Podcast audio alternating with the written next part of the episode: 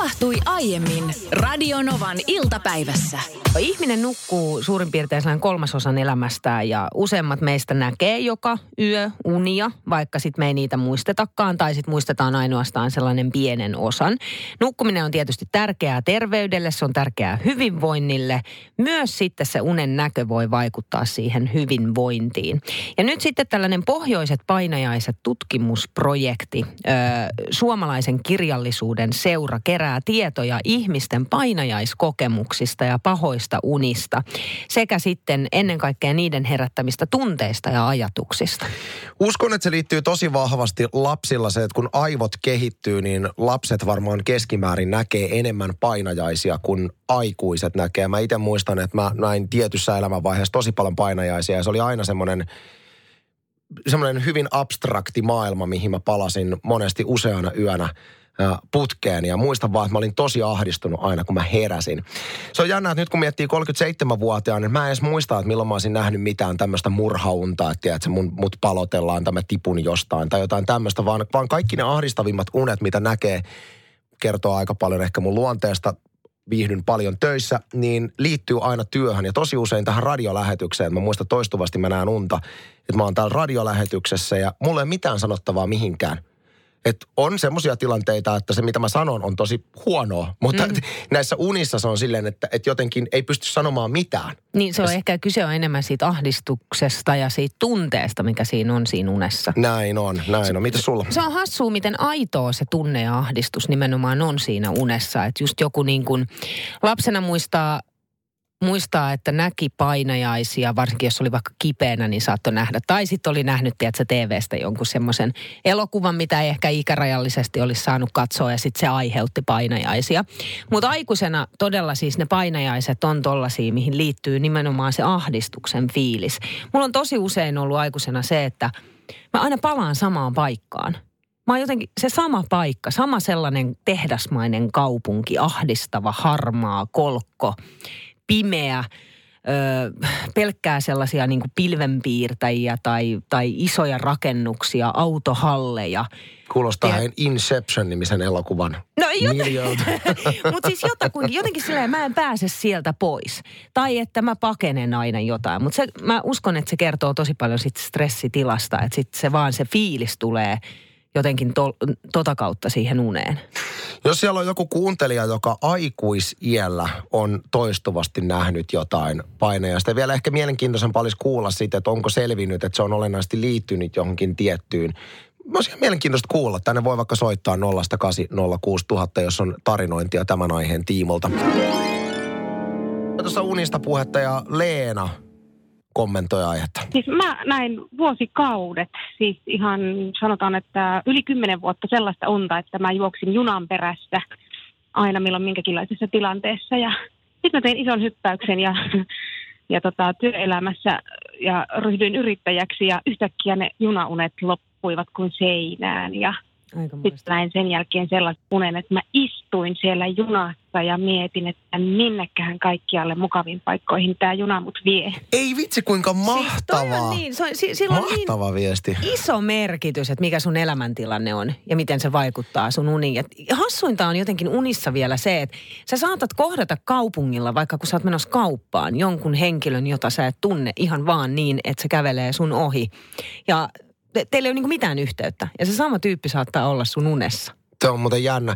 Ja tuli vielä tuosta Leenan ö, puhelusta mieleen se, että usein mä voisin kuvitella, että henkilö, joka ryhtyy u- yrittäjäksi, niin nimenomaan se yrittäjyyden myötä, niin ne unet muuttuu semmoiseksi, että koko aika toistuvasti juna ajaa sun päälle. Niin. niin kuin Leenalla yrittäjyys on tuonut sen auvon, joka on mun mielestä mm, aika hienoa. Upeeta.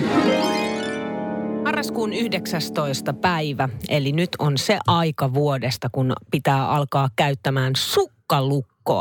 Eli käytännössä, varsinkin tämä on siis miehille ja pojille, pitkien kalsareiden päälle siis sukalla ikään kuin laitetaan se, ettei nilkat sitten pale, palele. Musta tuntuu tosi oudolta, että kukaan, kuka käyttäisi housujensa alla pitkiä kalsareita, niin laittaisi sen sukon, sukan sinne pitkän kalsarin alle, koska sehän lähtee aina paikoiltaan se Niin lähtee, se on ärsyttävää. Kyllä. Se on tosi ärsyttävää. Tänne on tullut itse asiassa viestejä tuosta sukkalukosta, muun muassa tällainen, että eikä ollaan luultu, että ollaan ainoita, jotka käyttää sanaa sukkalukko meidän päiväkodissa.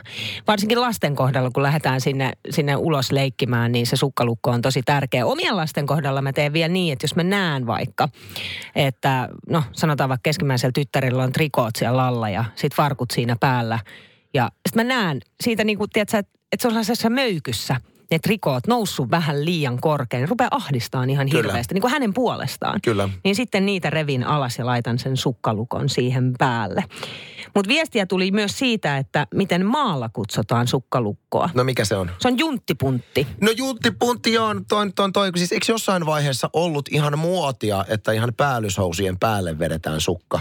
Oli, mutta se on eri. Ei, Siis ei. mikä, mikä, eikö mä ymmärtänyt, että se on jossain vaiheessa, että esimerkiksi farkkujen Joo, päälle. niin- oli, mutta hirveä muoti. Ei, et sä, et sä saa näyttää sun Mä sukkalukkoa laitan- kenellekään. mä laitan Ei, ihan karsee trendi. Mä muistan, että mä oon mun ty- viisivuotiaalle tyttärelle niin kuin tyyliin aina, kun mä oon pukenut hänet aamulla, niin laittanut sukat hänen päällyshousujen päälle. Nyt vaimo aina tulee purkamaan ne sukkalukot. Joo. Mutta kyllä mun mielestä lapsella saa olla. Joo, lap, no lapsella nyt saa olla, kunhan ei nilkat palele. Mutta sukkalukkoa kutsutaan myös nilkkalukoksi. Tämä on hyvä. Nimeä.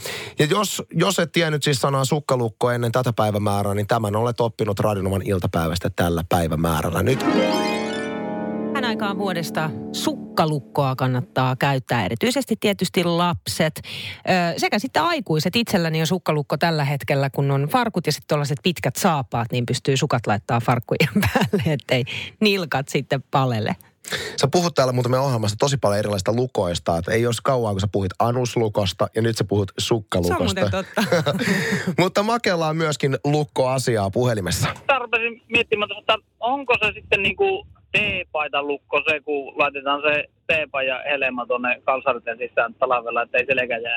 No se voi olla vaikka teepaitalukko. En ole kyllä kuullut tämmöistä termiä ikinä käytettävän. Aa, mä en ole itse asiassa tiennyt, että tekeekö miehet sillä tavalla, että ne laittaa teepaidansa siis niin kuin kalsareiden sisään. Kyllä mä sitä, että farkkujen sisään itse käytän niin. Mä en ikinä osannut jotenkin pistää teepaitaa edes housujen sisään johtuen siitä, että mulla tulee semmoinen fiilis, että se teepaita on koko aika päällä hirveän kireä. Mä tykkään pitää, että se lörpättää tässä housujen päällä. Aino laittaa tänne tekstaria 17275, että sukkalukon lisäksi juuri tämä, mistä äsken puhelimessa kuultiin, eli napapiiri piiloon, eli paita housuun. Kiitos myöskin Ainolle viestistä. Meidän kaupassa käynti tehty helpoksi ja nopeaksi. Kiitos lähimaksun. Ei tarvitse PIN-koodia laittaa, mutta helpoksi ja nopeaksi se on tehty myös Varkaalle. Yhtäkkiä tyttäreni eilen soitti, että hei, että nyt on semmoinen juttu, että hän ei löydä pankkikorttiaan mistään ja Kehotin häntä tietysti soittamaan kaikki mahdolliset kaverit läpi ja katsomaan kotoota ja tarkistamaan koulun. Ja mistään sitä ei löytynyt, joten soitin heti pankkiin ja kuolitin, kuoletin tämän kortin. Ja sitten päästyäni lähetyksen jälkeen eilen kotiin, niin katsoin tilitiedoista, että onko sitä käytetty. Että voisiko se edelleen siis olla hukassa, ettei sitä olekaan varastettu. Niin kyllä vaan sitä on vingutettu kuule viikonlopun aikana. Muun muassa 20 euroa mennyt alkoon. Ja sä oot ihan varma, että tyttäresi Ei ole käynyt siellä, ei ole Mä että jos mä olisin ollut nuorena, niin olisi mennyt viikonloppuna kortilla 20 euroa alkoon, niin ensimmäinen kommentti olisi silleen, se mitään on varastettu. No ei, joo, tästä mä oon kyllä ihan sata varma. Ihan täysin sata varma. Mutta tota lähimaksua mä vaan mietin siinä, kun mun mielestä se on siis, ainakin silloin kun oli 20 euroa se lähimaksu, niin silloin, jo, silloin se oli niin, että sä voit neljä kertaa ö, käyttää lähimaksua, sit se kysyy sen PIN-koodin. Ja nythän on nous, noussut se raja lähimaksussa 50, että onko se edelleen se sama. Ja ilmeisesti näin ei ole, koska viesti on tullut liittyen tähän, että missä kohtaa se PIN-koodi kysytään. Nimenomaan juuri estääkseen varkauksia turvallisuussyistä. Niin viesti tuli muun muassa, että ei päde enää se neljä kertaa ja sitten viides pin, on PIN-koodi. Voi olla enemmänkin, kun nosti rajaa siihen 50. Nyt se on aivan sattumasta kiinni. Itse laskin kerran, kun kuulin tämän. Lähimaksua pystyy käyttämään seitsemän kertaa ja summat oli aina nollan ja 50 euron väliltä, joten ei ollut kiinni mistään kiinteästä summasta. Joo, mä oon itse miettinyt tätä lähimaksamista siltä kantilta, kun tuntuu, että tässä ajassa, missä me elämme, niin äh, tosi paljon kiinnitetään turvallisuusasioihin seikkoja ja on, on kaiken maailman erikoisvarmenteita ja muita. Ja jos mietitään esimerkiksi kännykän avulla tapahtuvaa maksamista. Apple Pay on monessa suomalaisessa kaupassa mm. jo käytössä. Homma tapahtuu niin, että joko sormenjäljellä tai sitten kasvotunnistuksella puhelin todentaa, että sinä olet suorittamassa itse tämän maksun ja se antaa siihen luvan. Ja sitten mietitään lähimaksamista, niin siinähän sitä ei todenneta millään tavalla. Että käytännössä jos sulla on se kortti, ja sä länttäät sen siihen lukijaan, niin sä voit sillä maksaa ja siinä ei todenneta mitenkään, että oletko sä sen kortin omistaja. Joo, mutta jotenkin toi se helpotus se, että jossain vaiheessa, että siinä on se tietty, tietyt kerrat ja sitten sen jälkeen PIN-koodi. Tänne on tullut ihan valtavasti tekstiviestejä ja tuntuu, että jokaisessa tekstiviestissä, että miten tämä homma toimii lähimaksussa, on niinku varmaa tietoa, mutta nämä on kaikki eri tietoa, että mikä se oikeasti sitten lopulta on. Mari kirjoittaa, että jos ostokset on usein yli 50 laitat PIN-koodin. Joka tapauksessa – Eli on tiedossa, että kortti on omistajaltaan. Jos teet harvemmin alle 50 euron ostoja, saattaa tuntua, ettei PIN-koodia koskaan kysytä. No sitten tuli tällainen viesti, että se on viisi kertaa tai 150 euroa. Niin, ja tässä on ihan tietty, tietty systeemi olemassa. Joo, ja sitten Suvi kirjoittaa, että se kysyy sen kortin tunnusluvun täysin satunnaisesti, ei ole mitään tiettyjä kertoja. No, miten tämä homma oikeasti menee? Me otamme ihan kohta, me voitaisiin spekuloida tätä vaikka kuinka kauan, mutta opetetaan spekulointia, otetaan varmaa tietoa aiheesta ihan kohta Fate No More kappaleen jälkeen, kun meillä on äh, Teemu Korte-niminen henkilö puhelimen päässä. Hän on OPlta ja hän on nimenomaan näihin korttiasioihin erikoinen erikoistunut kaveri. Nyt meillä on puhelimessa OPn korttiliiketoiminnasta vastaava päällikkö Teemu Korte, moikka. Morjens.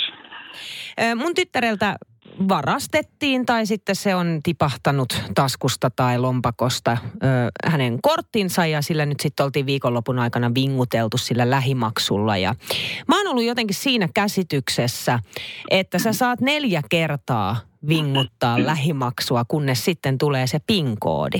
Mutta ilmeisesti se näin ei ole. Miten se nyt menee, Teemu? No se pikkasen riippuu korttituotteesta. Siellä on, on rajat ja niitä me ei kerrota julkisuuteen. Ne on turvallisuustekijöitä, että missä kohdassa se sitten sen PIN-koodin asiakkaalta kysyy, kun sitä korttia käytetään. Okay. Lähtökohtaisesti tilanne on se, että kun se kortti on suljettu, eli ilmoitettu korttiyhtiön asiakaspalvelu, että se on kadonnut tai varastettu, niin tämän jälkeen sitä korttia ei lähtökohtaisesti voi käyttää. Mutta on tapauksia, missä tämä maksupääte ei haista reaaliaikaista varmennusta siihen, ja silloin voi muutamia tapahtua, tapahtumia mennä läpi. Mutta niin kuin sanoin, niin okay. tässä on pikkasen eroja. Mitä, mitä mieltä Mut, sä oot itse noin niin kuin ammattilaisena ylipäätänsä tästä niin kuin lähimaksumenetelmästä, koska miettii jotenkin, kun turvallisuus on, on niin kuin kaiken se perusta ja sitten jos kortti katoaa tai se varastetaan, niin sillä todella siis voi aika paljonkin lähteä sitten vinguttaan, että jos se on vielä korttikohtasta jotenkin tai pankkikohtasta, että milloin se PIN-koodi tulee? Ne rajat on hirveän alhaisia. Puhutaan, puhutaan niin kuin muutamista kympeistä keskimäärin, ja jos katsotaan niin lähimaksamista yleensä, niin, niin tällä hetkellä Suomessa lähimaksamisesta tai maksamisesta, korttimaksamista yleensä, niin pitkälti yli puolet tapahtuu lähimaksun kautta. Mm. Eli on se lisännyt joustavuutta ja nopeutta ja on siinä mun mielestä turvallisuusaspekti siinä, että sitä kortti PIN-koodia ei näppäillä siinä kassalla, eli kukaan ei pääse sitä katsomaan. Et siihen nähden, mitkä ne volyymit lähimaksamisessa on, niin näitä väärinkäyttötapauksia tulee ihan kauhean vähän. Ja sitten pitää muistaa se, että koska näissä lähimaksutapahtumissa asiakasta ei vahvasti tunnisteta, niin asiakas ei ikinä ole itse näissä vastuusta, vaan, vaan vastuu on sitten kortin myöntäneellä pankilla. Aivan. Eli rahat saa asiakas aina takaisin. Hän oli siis ja on edelleen Open korttiliiketoiminnasta vastaava päällikkö Teemu Korte. Radio Novan iltapäivä. Maanantaista torstaihin kello 14.18.